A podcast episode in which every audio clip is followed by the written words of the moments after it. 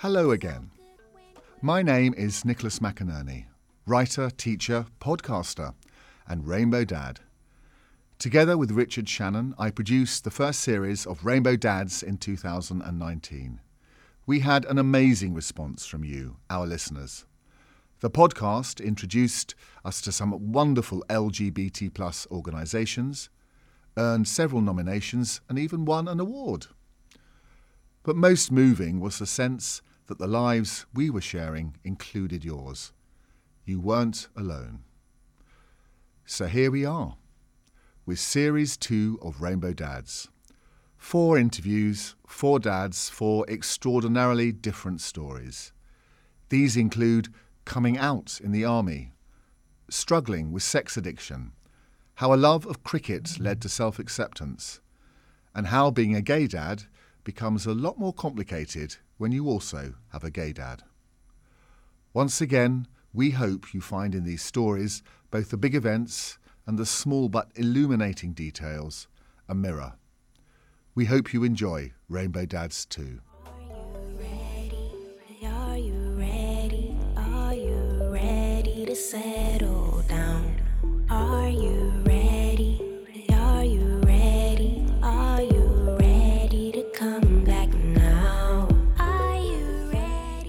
Hello and welcome to Rainbow Dads 2. Uh, my interviewee today is uh, Alistair Smith, uh, but uh, popularly or known as Smudge. I have a little exercise I like to ask people. If you had five words to describe yourself, Smudge, what would those words be? Oh, good question. Soldier, father, gay, depressed, autistic. Oh, wow.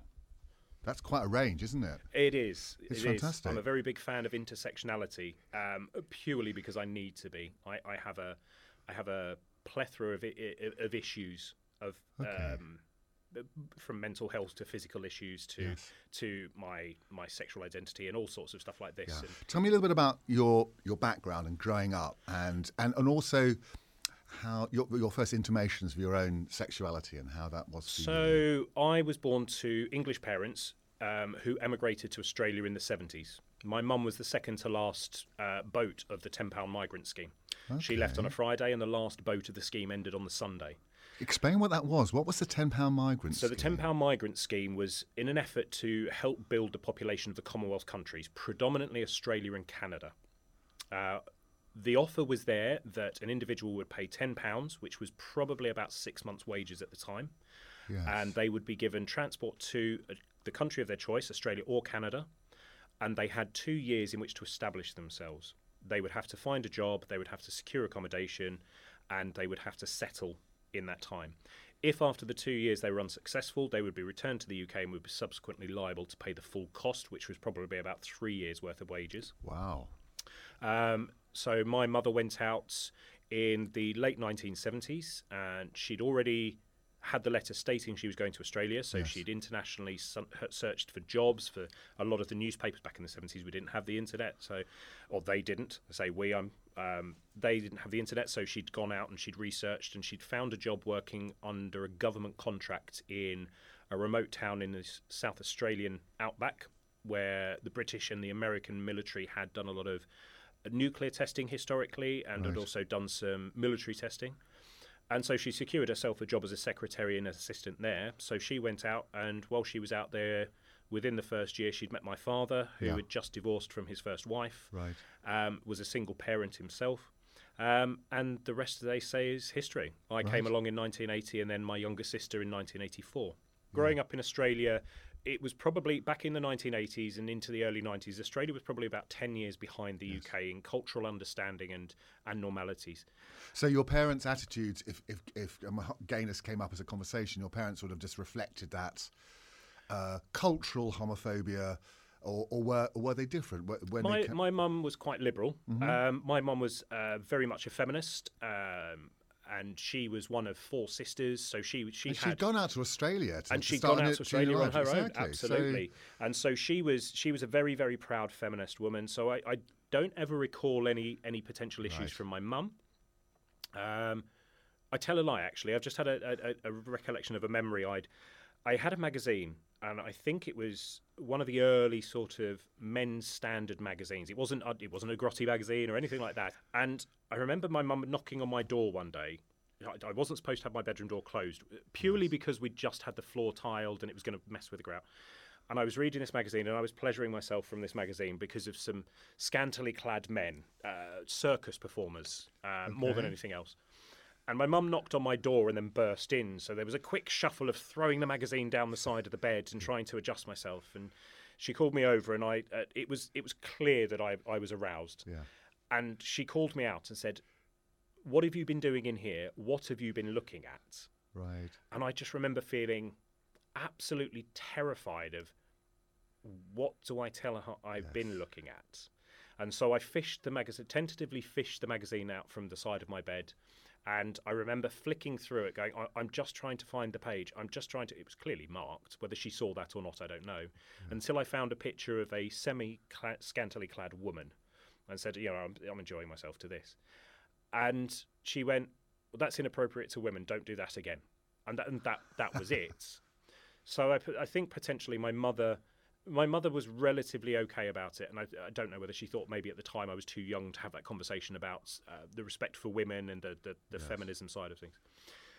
But that, but that, um, just to take you back to that moment when you thought you were about to be found out, Mm-hmm. that is quite, I think, for all gay people of a certain, certain generation, that's a really little triggering moment for all of us because I'm immediately thinking of those moments in my life when that could have happened, and um, that that sense of the sort of sheer terror of of having to be having to be really honest about something and the dread of what that might.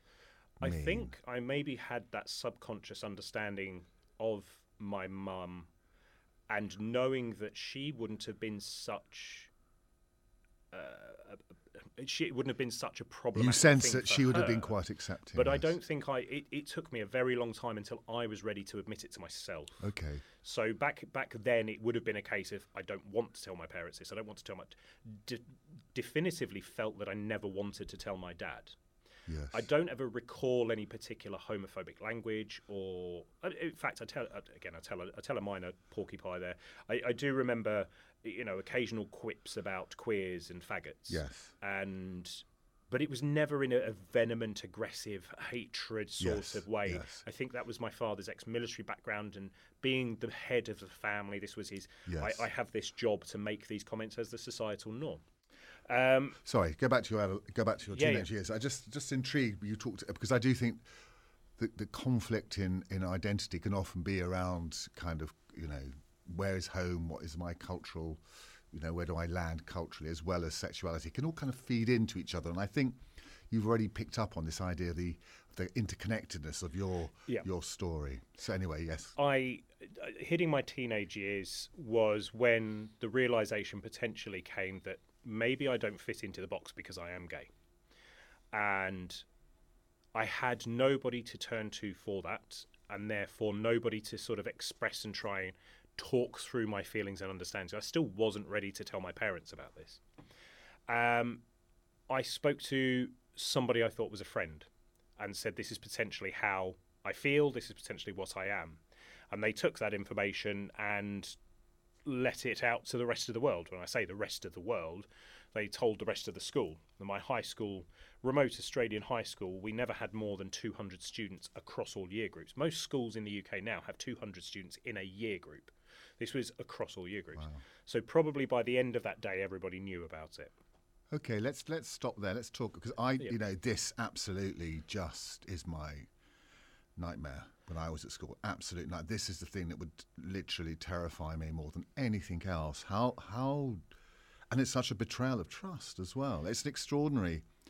It's the kind of thing that can really damage you. Yeah. So can I just uh, get a little bit more about from your sense of that moment and and and how that was for you when you realised that this had gone viral? Uh, the, yeah, Yeah, the viral then. Viral in the Good. 1990s. yeah. 1990s. um, it was horrible. It was absolutely horrible. Um, and I still, I still, I had this deep fear of what was going to happen, uh, mixed in with also this big fear of what's what what would my parents say, more so than the upset. I, I, I sometimes thought outside of the upset of them being told that I was gay Yes. to the fact that somebody else had told them rather than me. Okay, so the real mix of things. There is stuff about my boarding school. My nickname was Madge after a Palmolive advert. There's Yeah. stuff now which I, I- can do with most of the bad things that happened to me. Knowing that is the one thing that can still actually get me quite emotional because Yeah. it's the one thing that really, really, really hurt. And Hmm. it sounds like this is one of those little watershed moments. It's something that you can't come back from, can you? It kind of changes the way that the world sees you. And absolutely, Yeah. It- this had this had writing the notes when I when I was getting ready for this. yes, uh, again, it was a, a, an epiphany moment when I realised this has that period of time has then influenced every decision I have made subsequently. Um, after the news sort of spread around the school, I was probably about 13, 14, possibly even a little bit older. Um, it turned violent Right. because remote Australia communities, there was vehement words were spat at me, you know, and, and that's the whole point of What some were of you the called, Smudge? I was a faggot, I was a queer, I was a pillow biter, I was a banana bent. The list is endless. new ones you hadn't even heard of yeah, yet. exactly. You know, um, and it wasn't so much as an adult now in the military. Some of these words are used in a comedic value Yes. within the military banter sphere. Within your circle, of friends, we can use these words. Absolutely. Uh, and they're, they're words of affection. Yes, um, but then, and, and I understand the English language to the extent that the effect a plosive word has, and th- all of these words were spat at me. Um, I was bullied verbally. I was bullied emotionally. I used to have letters stuffed into my bag. We didn't have lockers. We used to have letters and notes of, of, di- of violent threats and, and graphic images of what was going to happen to me put into my bag. Um, I used to be attacked on a regular basis. I uh, there were occasions I would I woke I woke up most days probably from 15 to 16 14 to 15 uh, I woke up most days knowing I was going to probably get into a fight that day. And your parent, uh, and did your parents have any inkling of what was happening? No. No, I didn't I still was not ready to tell them. Um This so I so relate to this. This Yeah. is like being at boarding school, and it's a closed society. yeah. The, the, the, we talked a little bit earlier about people at war and how they would come back. And it's Sebastian Faulks's fantastic book. The Mm-hmm. Yeah. best part for me is when they come home and they just don't tell Yeah. people what the horror of what's happening because those people that would not understand. And when I was at my boarding school, I exactly that my parents had no idea what yeah. was really going you on. You come home at the end of the day or at the end of the term in your Yeah. case and you, you're all smiling and happy and and there's this internal um, anguish and this internal troubles but you you can't or don't want to tell somebody about yeah. um, I used to. There was occasions I would walk an extra two miles to school to avoid certain areas where I'd been ambushed previously, depending on the, the mood of the day. And I, I had been bullied at school prior to all of this in, in smaller parts because I had a slightly different accent with with English parents, not Australian. I had a slightly more unique accent. I was, I was a little bit uh, artistic was how my dad used to describe it. I loved drama. Um, and uh, we used to have family gatherings, and I would get my sister and my nieces together, and we would pick a song off a, a random 1970s cassette my dad have, and we would perform a, a, a dance to it. So I had historically been bullied, but I never told my parents the intensity had gone up, and also for why. I spoke to teachers when it when times were getting a bit troublesome. I'd gone to teachers and I told them I was being picked on or being bullied because I didn't tell them why. Mm-hmm. But get, again, I wasn't aware of their reactions. I wasn't certain on. I- wasn't certain I was gay, but also in reminiscence of things like the Section 28 generation over here in the UK, I didn't know how how it would be perceived, what the legalities So you were. thought that even if you'd uh, uh, plucked up the courage to tell a teacher, that could have created even more trouble for you. Absolutely, yeah. Um, when I did tell teachers, it was man up. The the age old phrase of man up. Um, it will build character. Um, you know, it was it was brushed under the carpet. Whether they knew what the bullying was about and didn't want to deal with it, or whether they'd been fed up of me being a whinger. I was called a whinger by my headmaster on multiple occasions. Mm-hmm. On one occasion, I was told to stop whinging, get some backbone about me, and become a man, whilst in his office with blood streaming down my face from a Yeah. bloody nose. Yeah.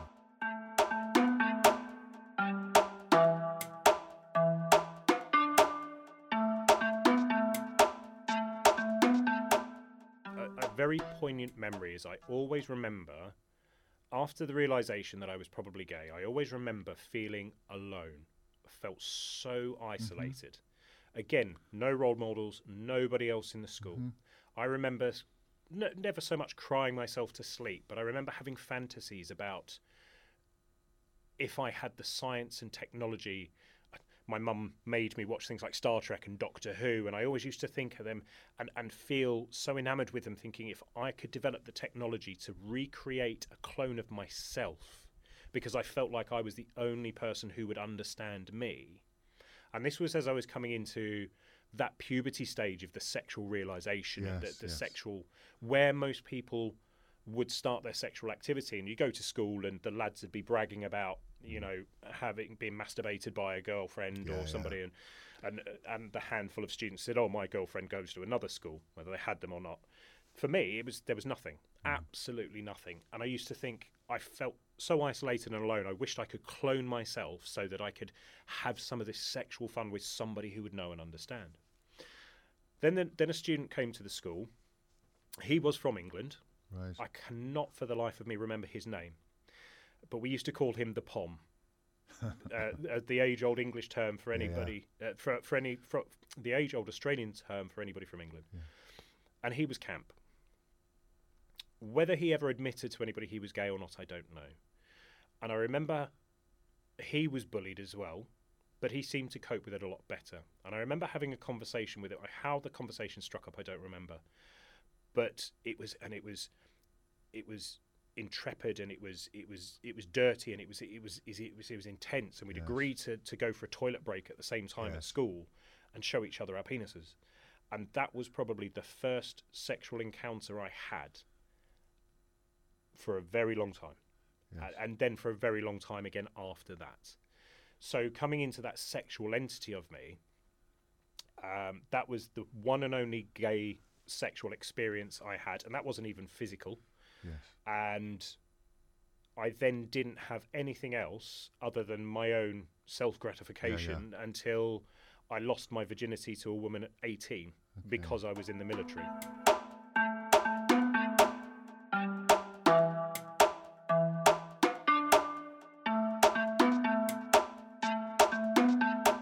I had the opportunity for my 18th birthday. My dad said, Do you want a car or do you want a holiday? And I thought, if I let my dad buy me a car, it's going to be absolutely atrocious.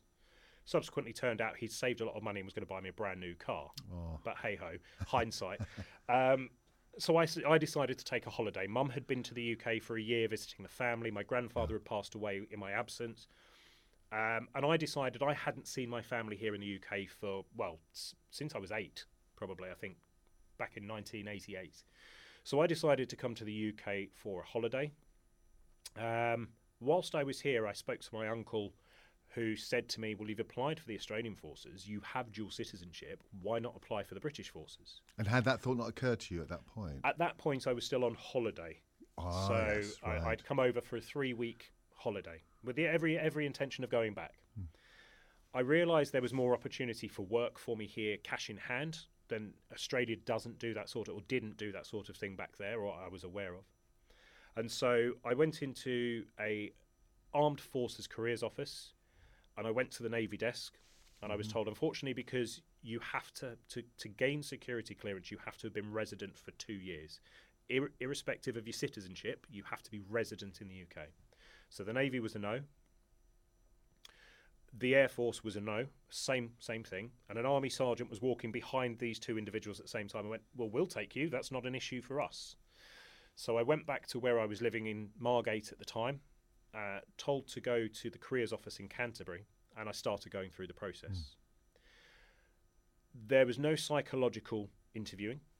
There is a selection process that is done to see your physical fitness and your interaction with other people, but there is absolutely no psychological concern there. But I remember sitting down for an interview with the recruiter, and he goes through a series of questions. And I became an army recruiter myself later on in my career, and I did exactly the same process. And you sit down and you talk to the individual about their family. You're developing a picture about them to see where there may be issues that may cause them concerns, purely for the training factor, because it's intensive and it costs the MOD a lot of money. That was the party line. Um, and he sat down and he said, "Oh, tell me about your family. Tell me about this. Do you have a girlfriend? No. Do you have a boyfriend? Off the bat, no pause, no mm-hmm. thought or consideration. And I was taken aback, and I went, "No." It- was not something that had ever crossed my mind, and I think that had suddenly put all these red flags back up again, going, "Don't tell, don't tell, don't tell." Okay. And he said to me afterwards, he said, Do you know why I asked you that question? And I was intrigued, so that, thinking, Am I giving off these gay vibes? Am I, am I, do you think I'm gay? And he said, No, we don't. Um, we asked that question because homosexuality is not allowed in the armed forces, and we try to weed out the undesirables in the early stages. That were they were his words. So, joining the army was both a way of finding your tribe and your family, but it was a way of kicking you right back into the closet again. For me personally, yes, yeah, it's it's this great place. You will meet a family. You will have hundreds of brothers and sisters and dads and uncles, but you can't be gay. Don't don't be gay. It's not allowed. Don't do it.